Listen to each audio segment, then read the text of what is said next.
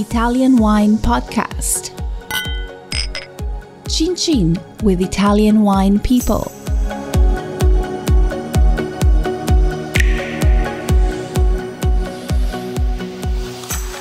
Italian Wine Podcast, as wine2wine 2020 media partner, is proud to present a series of sessions chosen to highlight key themes and ideas and recorded during the two day event held on November 23rd and 24th, 2020.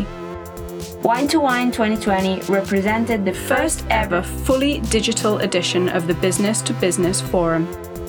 Visit wine2wine.net and make sure to attend future editions of wine2wine Business Forum. Before I start, I have to tell you that I'm sitting in a room looking at my PowerPoint slide and nothing else, um, which is one of the weirdest presentations I've ever done. So please bear with me while I go through this. Um, but you may have seen in July this year a whole lot of publicity about a wine called Avaline, which was launched by Hollywood star uh, Cameron Diaz and her friend Katherine Powers. And the reason that this got so much uh, publicity wasn't simply that they were another bunch of celebrities launching a wine, but because of the claims that they were making about this wine. They called it a clean wine, and the publicity said that they were going to take on the wine industry and introduce transparency to wine. And what did they mean by that? Well, interestingly enough, uh, not only did, did this take off, they sold lots and lots and lots of wine, but it turned out that at the same time, there were other people making these claims in the media as well. There were these people, um, Feldman and Dunlop, who at the same time, through Forbes and Business Insider, were also talking about a wine that was clean. And what does clean wine mean? What they were talking about was wine where they were transparent about the ingredients they were using in it. Particularly, what they were saying is that commercial wine is full of additives and ingredients that are really bad for you, and that the wine industry is not talking about it. And that they have made it their mission to force the wine industry to start talking about these toxic chemicals that are apparently in wine.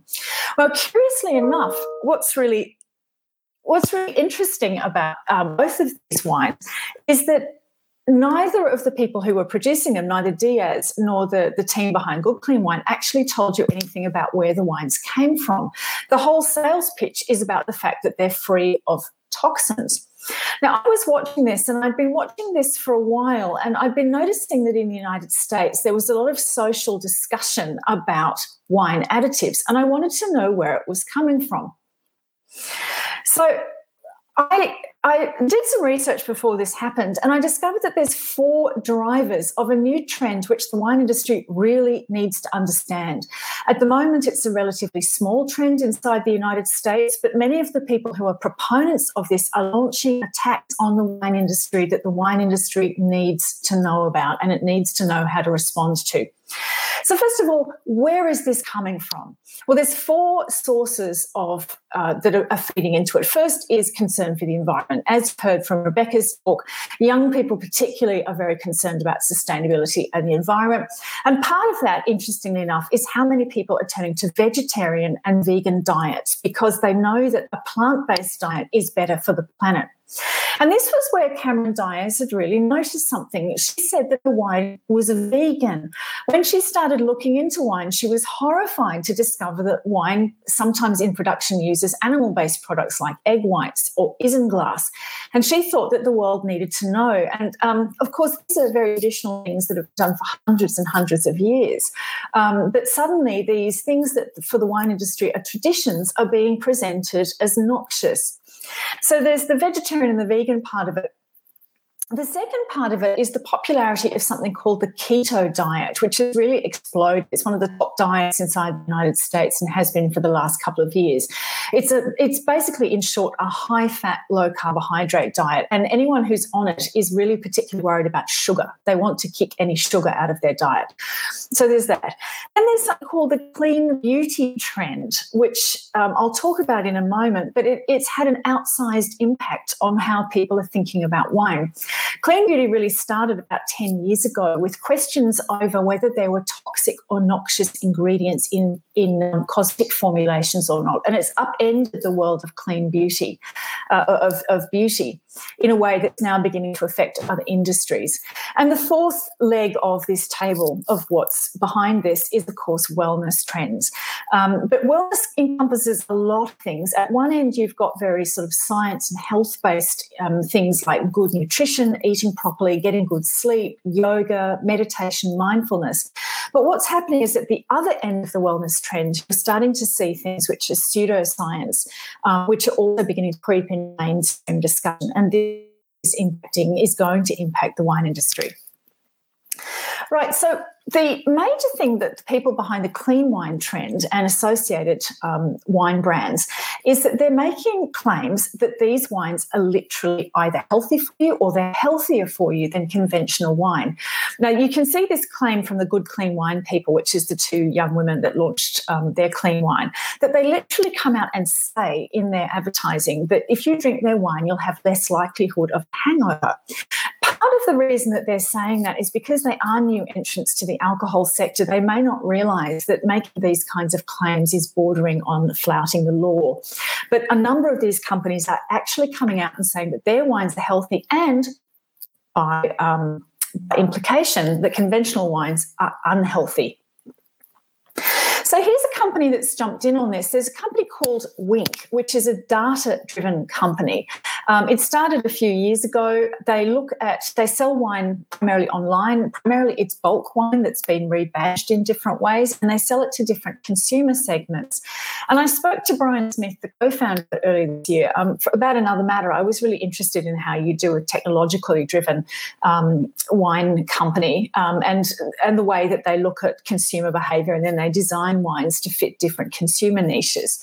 And just before I interviewed him, this wine suddenly popped up, the wonderful wine, which again tells you nowhere about where it comes from, other than it's from France or it's from Spain, but whose packaging is very close to being um, uh, about things like biodynamics, about astrology, which is very popular at the moment.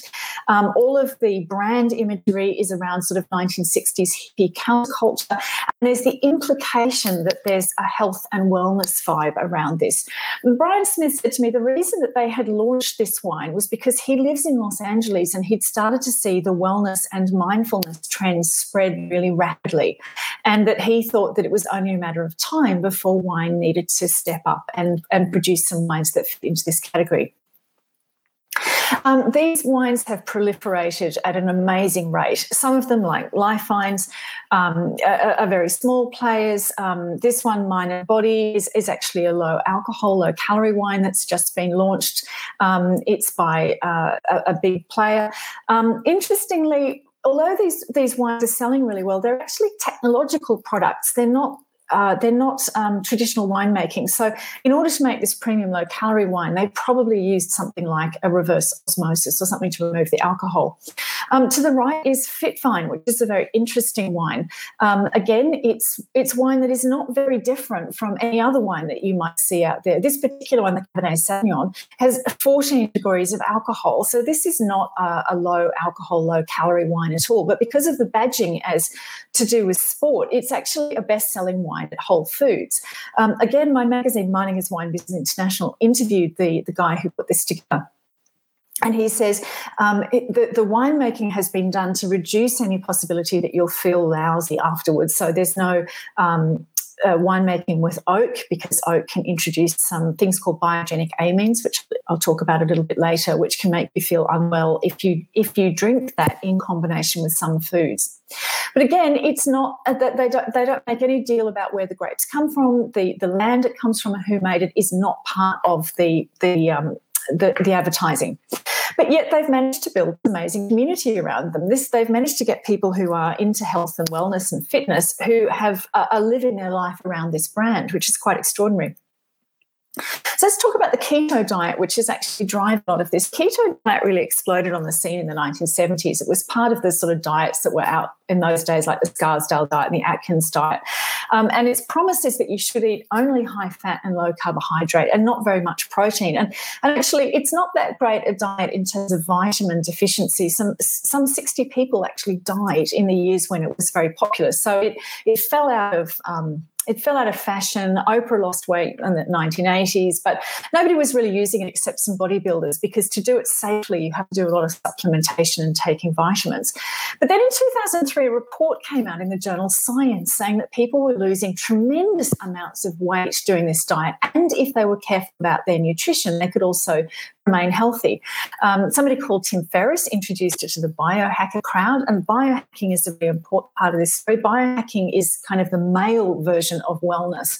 Um, it's people using using techniques, some of which are scientifically dodgy, some of which may be promising, to change their body. So it's things like people immersing themselves in freezing cold water as ways of boosting the immune system, um, or, or using headphones that supposedly pump in different um, brain waves to help you concentrate better. It's that kind of technological approach to the body.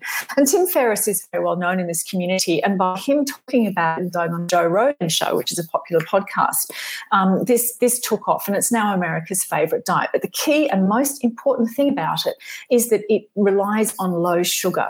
And the other thing is once people start using keto, they actually find it more difficult to metabolize alcohol. So the relationship with wine changes.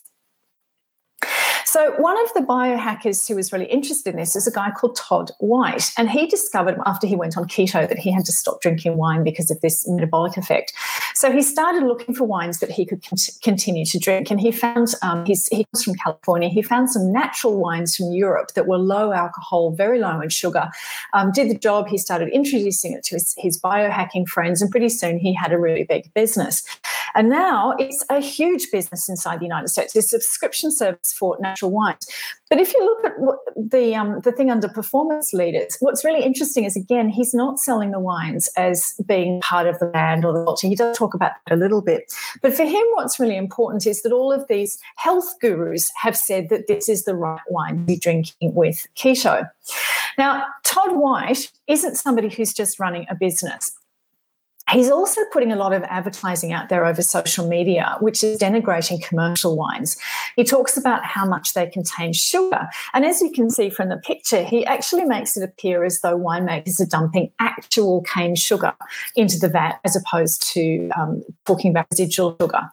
Um, and one of the products that he's been particularly um, attacking is anything that uses a, a thing that is in the States called mega purple, which is a great grape concentrate, which is sometimes used in really cheap for, for colour and to add residual sugar. But what's really dangerous about some of these companies is when they talk about other winemakers, they're talking as though everybody out in the market is using mega purple. They're talking as though everybody has really high residual sugar. It's a technique that's called disparagement marketing or denigration marketing, which is to make yourself look better by denigrating the competition. In the case of Todd White, he actually believes it. I've spoken to him. Um, he's very, very passionate about health and well-being. He's very passionate about his biohacking. Um, he's also something of a conspiracy theorist. He gave a talk last year, and he, he gives a number of these talks where he tells people that the wine industry is actually colluding to make people unhealthy. And one of his claims is, is that the reason that alcohols have gone up is not because of parkerization or climate change, as, as we would think, but because big wine companies are actually adding more alcohol alcohol to get people more addicted to their product. Um, he has quite high reach. And unfortunately, what he's discovered is that he, the wine industry is hiding some things. He often sends other wines off to a laboratory to be tested for their levels of alcohol and sugar. And he often finds that the alcohol that's on the label bears no relationship to the actual alcohol inside the, the, the bottle, and that the sugar and alcohol is much higher than it's stated. He's becoming an increasingly important person. Then I want to move over and talk about clean beauty. Like, what's this got to do with wine? Well, it's very telling that Cameron Diaz' partner, Katherine Powers, comes out of the clean beauty world. And the two women that started the Good Clean Wine Company actually started, um, are actually beauticians who own a spa. Now, what happens in 2009 was there was a study done about an ingredient called parabens, which is a, a preservative in cosmetics that stops cosmetics from getting funguses and going off and oxidizing.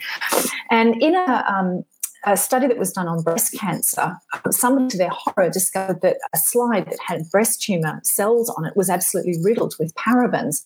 And so what they assumed was that there was a relationship between using parabens and developing breast cancer. And when this got out, um, it, it, sent the the the um, beauty industry into free fall because everything had parabens. This this um, this preservative. So there was a real rush to get rid of parabens and also to get, and they began to look at other ingredients to say, well, maybe we've got other ingredients that are really bad for you.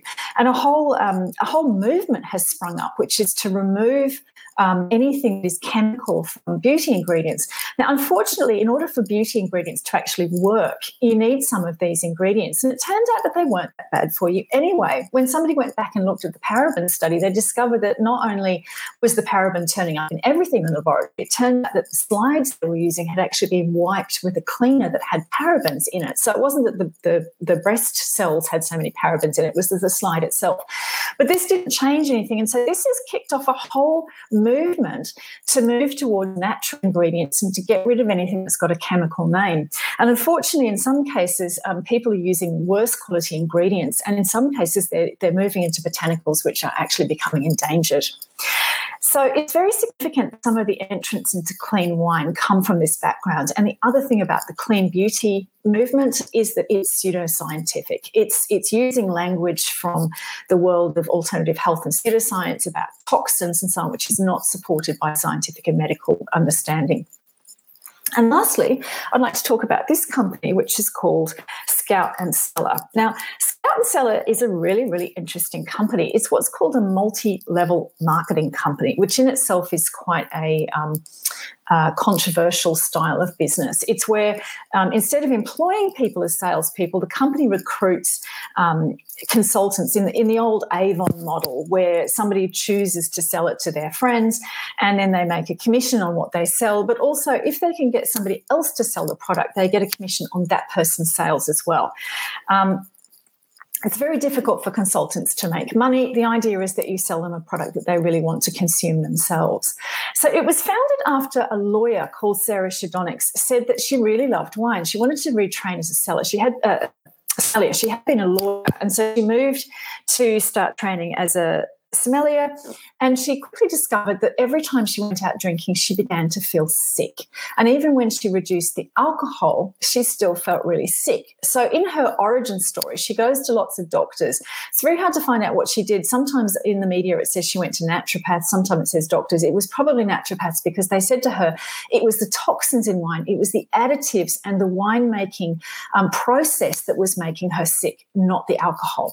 So, she set out, she says, to start this company where she only sells wines that have no additives and no preservatives. It's just wine.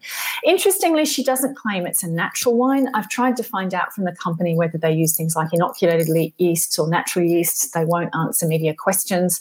Um, the, the wine is bulk wine. Again, origin is not important. They don't tell you who makes it or where it comes from, and the wines are very high priced. But the the um, the big selling point is that they're uh, fermented to dryness, that there's no residual sugar in it.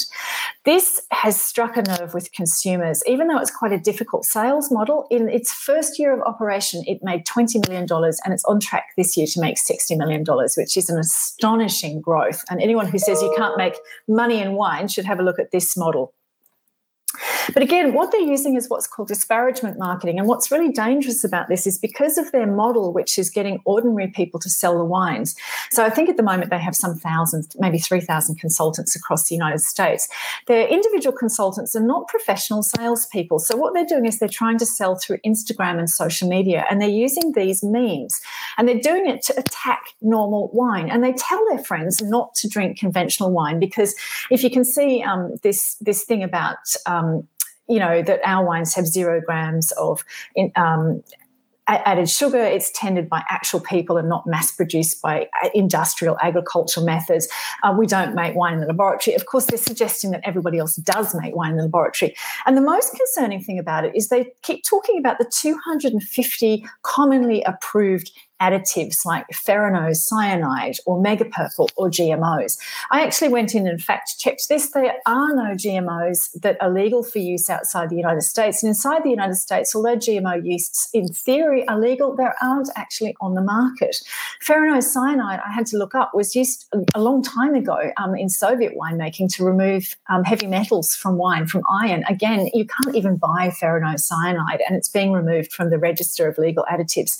So these these, these claims are not actually true, um, but they're being spread far and wide and fast through social media.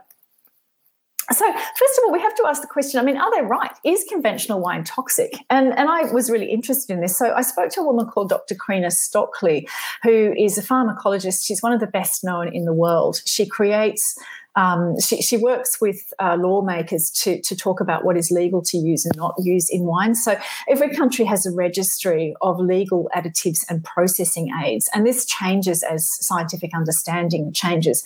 And what Dr. Stockley told me was that in the last 20 years, winemaking has become so good that a lot of winemaking additives have actually been removed from the registers, that winemakers today use less processing agents than they did 40 years ago, simply because viticulture is so good. Secondly, what she told me is that there are no toxins as we would understand it in wine apart from ethanol itself. Wine is an extremely safe product. It's highly regulated more than any other food stuff. And there is nothing in wine that can do you any harm, even if it's a residual of something. And I said to her, well, what about combinations of things? If people are using yeasts and enzymes and um, you know, PVPP to remove color. Could the combination cause you damage? And she said, no. The problem with wine, that the unhealthy thing, is ethanol. There can be one problem, though, which is interesting. And she said it was biogenic amines. And this seems to be the culprit in some New World wines that as you do malolactic fermentation, it can produce these compounds called biogenic amines, which um, one of which is histamine, can give you a, a, slightly unpleasant reaction. Interestingly, it's not the wine itself that will make people feel lousy; it's what they eat in combination with the wine.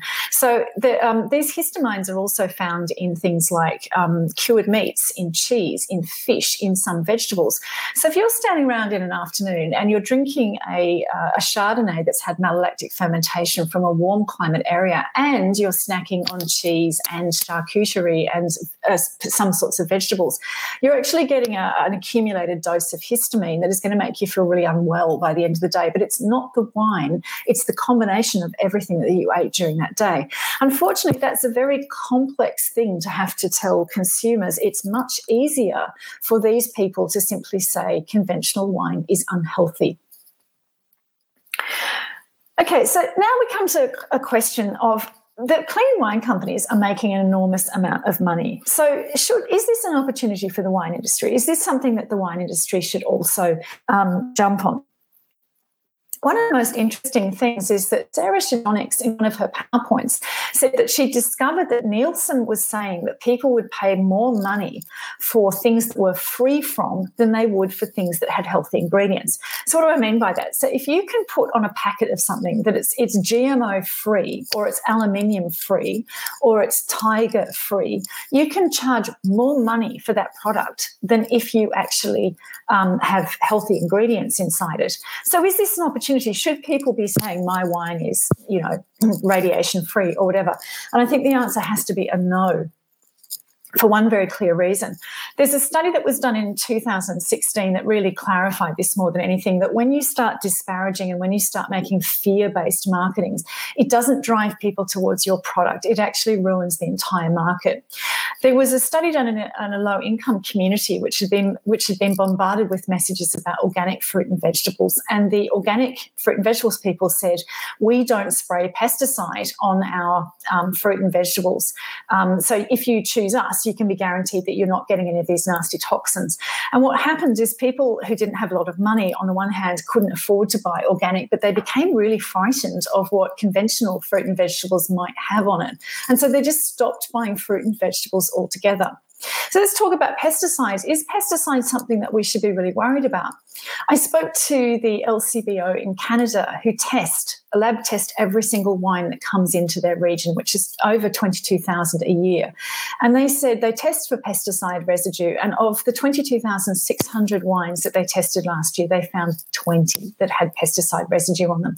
So going down this fear-based message is, is not only dishonest, but it has the, uh, the possibility that it will actually bring the entire wine market into disrepute. The other problem is all bottles of wine look the same. If you start, if people start to say that there are some wines which are good for you and some wines which are full of toxins, consumers cannot tell the difference. All of the bottles look exactly the same. The other thing is that making health claims about alcohol is absolutely against the law. Um, under the Trump administration, the body that was responsible for this, the TTB, has been fairly toothless. It hasn't gone after people, but under a Biden administration, we can expect that they're going to follow through on some of the warnings. So, what should the wine industry do in the face of this? I honestly believe that this clean wine phenomenon and some of the associated claims that are being made out of it, it's a very small niche at the moment. But because of the rapidity with which it's moving across social media, I think it is a dire threat to the wine industry that we have to take very, very seriously. So, in the face of this, and in the face of the fact that trying to explain that wine is not full of toxins, that takes more words and, and more time than just to go, my wine doesn't have GMO in it, what can we do? First of all, you need to know that consumers of these of these healthy wines are not interested in the sustainability story. They don't care about um, where the wine was made. They don't care about the territory. They don't care about the um, the, the family that made it. All of those cues simply don't work with this audience. What does is the green message. So the more that you can talk about the greenness of the way you farm, and if you use the word about the health of your land, is a really important way to talk about it. Secondly, the, the, the critics of the wine industry have got some points. It turns out that the wine industry has been very poor and very dishonest about talking about alcohol and sugar levels. And it's time that we did talk about them and put accurate um, representations of what they are on the labels. And lastly, it's time that we started to talk about the winemaking process. Um, and maybe the wine trade has been at fault there. Over years and years, we've presented the idea of wine as this bucolic, pastoral, family, green thing. But ever since Louis Pasteur discovered the secret of fermentation two centuries ago, chemistry is an integral part of what makes winemaking work. Now, the wine trade's been really good at making some chemical names sound really positive polyphenols, resveratrol. And I think it's time that we talked about the fact that as well as being an art and a craft, wine is also a process of chemistry.